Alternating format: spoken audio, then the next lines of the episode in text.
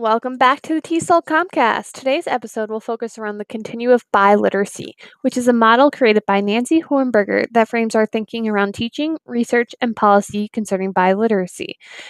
In today's episode, I want to discuss how the model is useful in framing our thinking around about designing and evaluating curricula, and what are the strengths and limitations of using the continue of biliteracy in this way in our curriculum as teachers. So, the last two episodes, I talked about um, kind of advocating for foreign language education, bilingual education in the United States. So, I think this really is a good um, thing to discuss after those episodes because it's talking about kind of curriculum. Um, so, I hope you enjoy. So, Nancy Hornberger talks about how biliteracy goes far beyond just the ability to read and write. Um, she kind of defines it as any kind of communication that occurs in two or more languages in or around writing. Um, because, and she mentions that in today's world, students need to be able to use language in more than just reading and writing. They need language to communicate in a bunch of ways, and there's also different language that they need. So there's actually some visuals um, about th- with the that goes along with the continuum of biliteracy. So that's something you can Google and see. Um, but basically, Nancy Hornberger breaks um, biliteracy down into four levels. We have context of biliteracy, development of biliteracy, content of biliteracy, and media of biliteracy. And it's important to know that each of these levels or areas are intersecting, um, and development can occur simultaneously or by itself. Um, and it leads into kind of a complex development. And with each level exists three other continuums based on different areas. So, for example, in the context of biliteracy, we have a micro to macro continuum, an oral to literate continuum, a bi or multilingual continuum to monolingual continuum.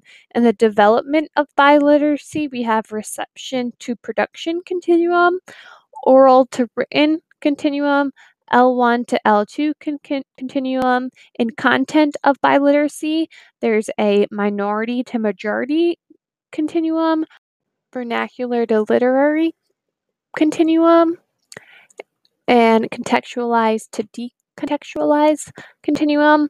Um, and then in media of biliteracy, there's a simultaneous exposure to successive exposure continuum, dis- similar structures to similar structures continuum, divergent scripts to con- convergent scripts continuum.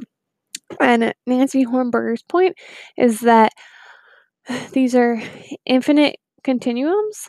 There's not really a definite end point or start point, um, but it is in our curriculum traditionally less power, powerful sides are the ones I mentioned first, the traditionally more powerful sides are the ones that came second. So what Nancy Hornberger kind of suggests is to that to teach students to all points on the continuum because it's really important that they have skills across all these continuas um, so that they are exposed to different language that can help make them successful in the future. Because really, the best scenario is to equip these students um, with skills in two languages that can really go a long way. And sometimes we find that policy and curriculum is kind of holding these students back from growing on both sides of the continuum and it continues and it's pretty heavy on one end and avoiding points towards the traditionally less powerful side. This continu- continuum of biliteracy can serve as a great resource for policymakers, curriculum makers, and teachers um, of languages, of second languages, uh, to make sure that they are including lessons and activities that reach to both all both ends of the continuums and that all four areas of the continuum are also being brought up in class. Typically, in my experience, it's more up to teachers to kind of redesign their lessons to kind of better fit um, the needs of students. I think Nancy Hornberger mentions this in her article about the continuum of biliteracy um, and calls it kind of a bottom up approach to language and literacy by um, teachers adopting and elaborating on suggested activities of the content of the mandated programs to better enable their students to become bilingual, literate, and bicultural. So, um, teachers have to kind of expand or create new new activities lessons to better fit this continuum model and the these contexts of biliteracy. She also mentions what I think is interesting, like assessment based on this continua, um, and I will quote what she says because she gave it a good example that I think really helped me understand her point was that an ungrammatical expression of accurate content or a grammatically correct expression of inaccurate content may be just as much of a sign of learning as a grammatically correct expression of accurate content. So I think this goes to show that these continuas are coexisting and overlapping, and that there might be some evidence of learning in one continua or multiple continuas. Personally, I think the continuum of biliteracy can be a really good tool for educators to use when designing lessons to incorporate in second language learning. Um, but with everything, maybe there exists some limitations to using it. Um, one thing I think could be is that, um, again, language is an individual process.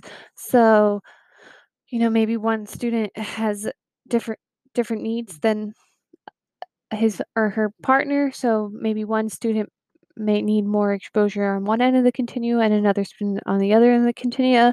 Um, but again, I think that's why it's important that we design lessons that reach both ends so that both needs are getting met. Um, and also, perhaps, again, it's a little bit hard, I think, in the US sometimes for bilingual education to occur when we have so many different different languages. Um, for example, I've been in an ESL class where there was only 10 students, but I think about eight different languages amongst those 10 students. So while it's great that to encourage the L1 use, it's also perhaps maybe a little bit more difficult in that situation because um, there's really not a lot of chance for communication when no one else in the room speaks the language of each student.